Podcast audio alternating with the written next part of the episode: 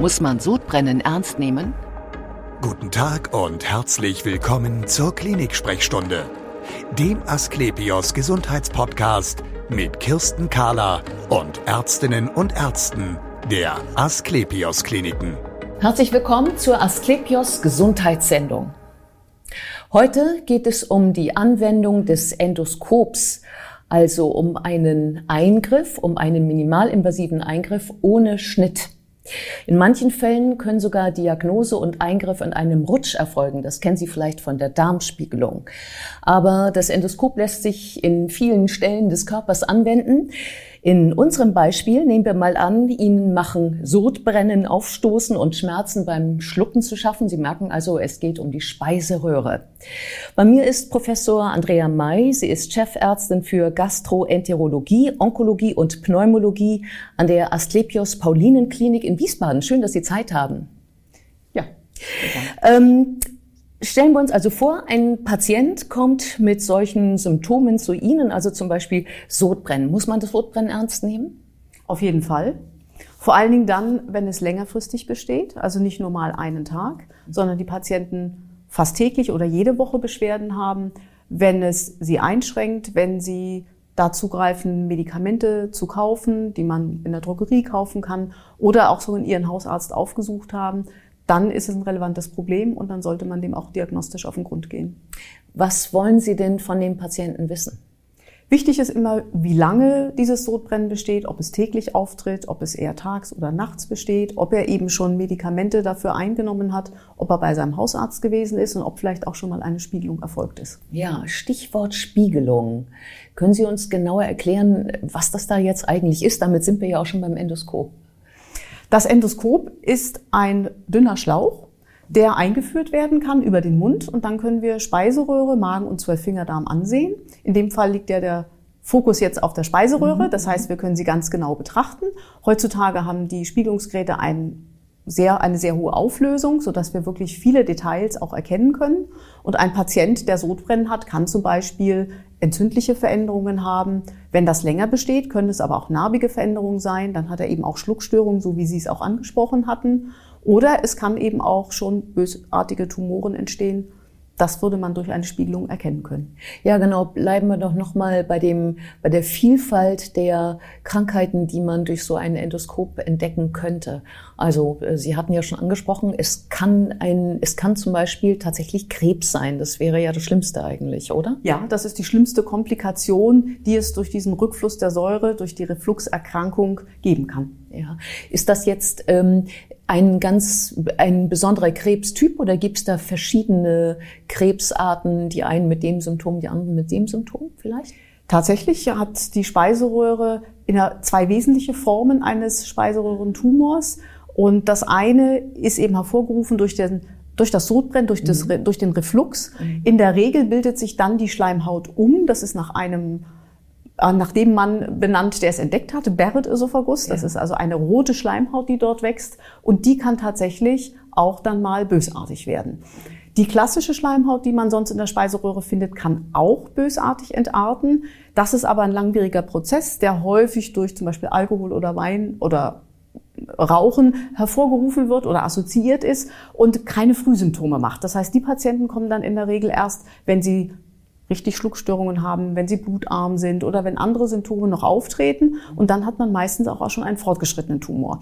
Das ist bei den Patienten, die dieses Sodbrennen haben, anders. Das ist quasi das Sodbrennen ein Frühsymptom. Die Patienten kümmern sich drum, gehen zum Arzt und dann kann man zum Beispiel diese Barrett-Schleimhaut schon finden und weiß, man muss die Patienten in ein Überwachungsprogramm aufnehmen, weil sie eben eine Bösartigkeit entwickeln können. Oder man kann die Tumoren auch sehr frühzeitig entdecken und dann kann man sie zum Beispiel durch ein Spiegelungsgerät auch behandeln.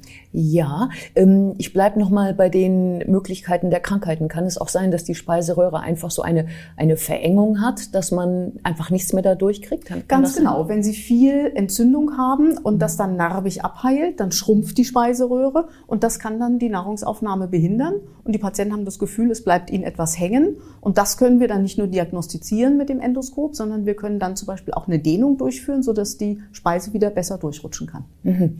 Ja, dann reden wir doch jetzt mal über dieses Zaubergerät. Also die Vorstellung ist ja, da kommt so ein Schlauch oder so ein Draht, den muss ich ja irgendwie in Milch hineinkriegen und da wird mir jetzt schon ganz anders im Hals. Wie läuft das? Ganz einfach. Erstens ist es wie ein etwas dickerer Spaghetti. Nein, heutzutage sind die Spiegelungsgeräte viel dünner als früher. Sie können davon ausgehen, dass ein Magenspiegel heute einen Durchmesser von vielleicht neun Millimeter hat. Das mhm. ist nicht sehr dick. Und in der Regel bekommen die Patienten auch eine Betäubung. Das heißt ein Rachenspray und auch eine Schlafspritze, sodass es sehr angenehm ist. Das ist aber schon ein dickerer Spaghetti, oder? Neun Millimeter? Durchaus. Schon so ungefähr hin. Und ähm, das heißt also, man wird, ähm, man, man bekommt eine Schlafspritze, man merkt eigentlich davon nichts. Dann genau. führen Sie dieses Endoskop durch den Rachen ähm, ein und fahren so weit runter, ähm, wie Sie wie Sie gucken wollen. Genau. Wodurch sehen Sie denn da was? Da ist doch gar kein Licht im Rachen. Doch, ja, genau. Das Spiegelungsgerät hat den Vorteil, dass es mehrere Dinge vereint. Wir haben ein, eine Licht Quelle und einen Lichtleiter, so dass wir eben auch Licht in dem Dunkel der Speiseröhre haben. Und wir haben auch einen Arbeitskanal, über den wir dann arbeiten können. Das heißt, wir können Instrumente vorführen, um zum Beispiel eine Probe zu nehmen oder eine Therapie durchzuführen. Und wir haben heutzutage auch noch einen extra Spülkanal, so dass man immer für saubere Sicht sorgen kann. Und all das in diesen neun Millimetern? Ja, und es gibt auch welche, die sind sogar nur sechs Millimeter. Also von daher hat sich die Technik sehr, sehr weit entwickelt. Und ähm, Sie schauen dann, ähm, also vor dem Patienten in eine ja, was denn? In, in ein Okular, also in eine Optik hinein, das um das zu sehen? so, da musste man direkt sozusagen in das Endoskop hineinschauen. Ja. Heutzutage ist da ein Videochip drin und man hat dann einen schönen großen Monitor mit einer schönen Auflösung, auf dem man das Ganze dann betrachten kann. Das Ganze wird quasi zu einem Prozessor gegeben und das ist dann mit einem Monitor verbunden. Ja.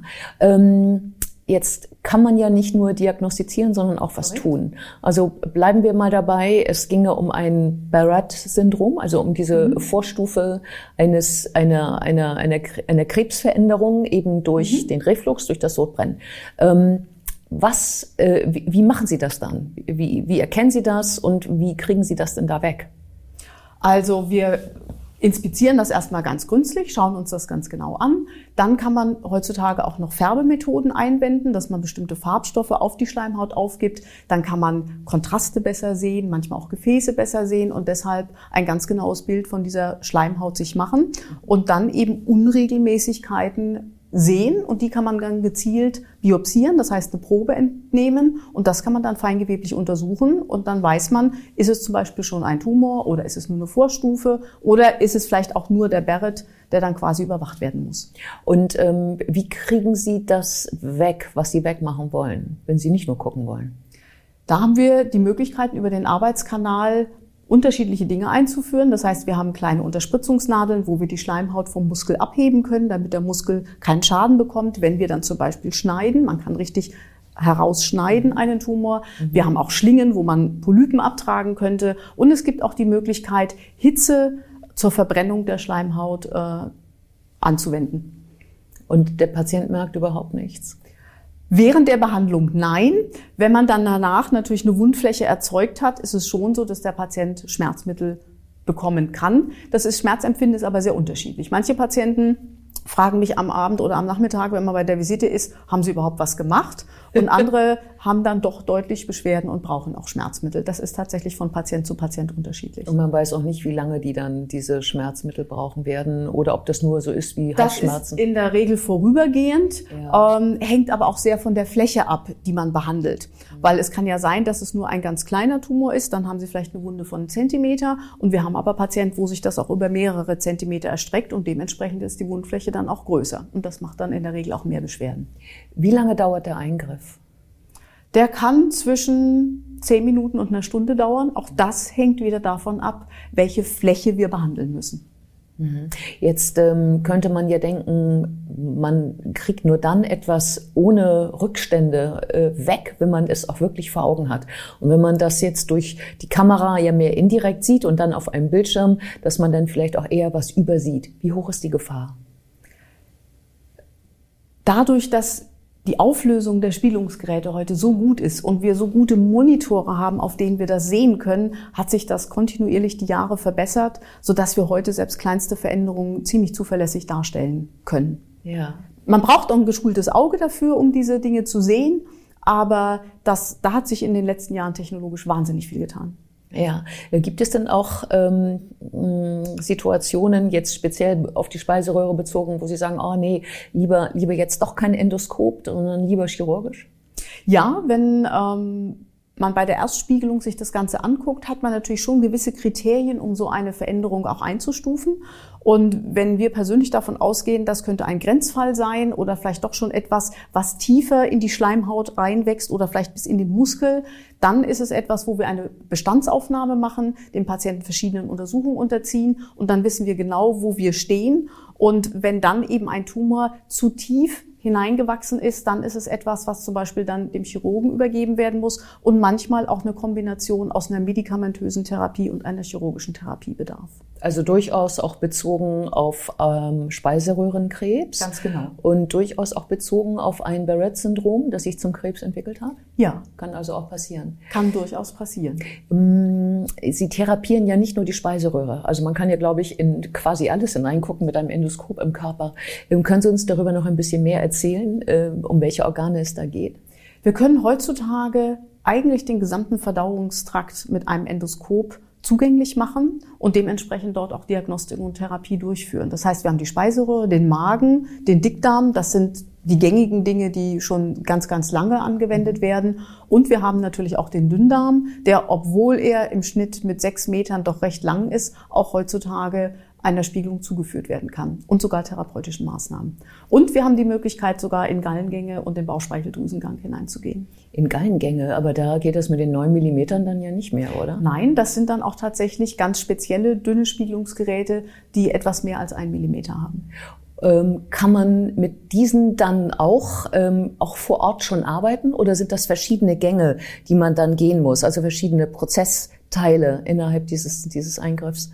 Das sind dann tatsächlich durchaus unterschiedliche ähm, Prozesse. Das heißt, gerade wenn man jetzt Gallenwege oder Bauchspeicheldrüse angucken möchte, dann hat man ein Spiegelungsgerät, um bis vor die Mündungsstelle zu gehen, die ja im oberen Teil vom Zwölffingerdarm sitzt, und dann erstmal über einen Katheter Kontrastmittel zu geben, um quasi indirekt diese Gänge darzustellen. Und wenn man dann Steine oder Engstellen findet, dann kann man entscheiden, ob man das entweder über das Spiegelungsgerät direkt behandelt oder ob man nochmal gucken möchte. Und dann gibt es diese ganz speziellen dünnen Spiegelungsgeräte, die in der Regel Einmalgeräte sind, die man dann über diesen Arbeitskanal einführen kann und dann auch noch weiter hineingehen kann. Das heißt also, man ist eigentlich auf dem Weg dahin, zumindest bei der Diagnose die offenen Schnitte zu verhindern Korrekt. in der Zukunft.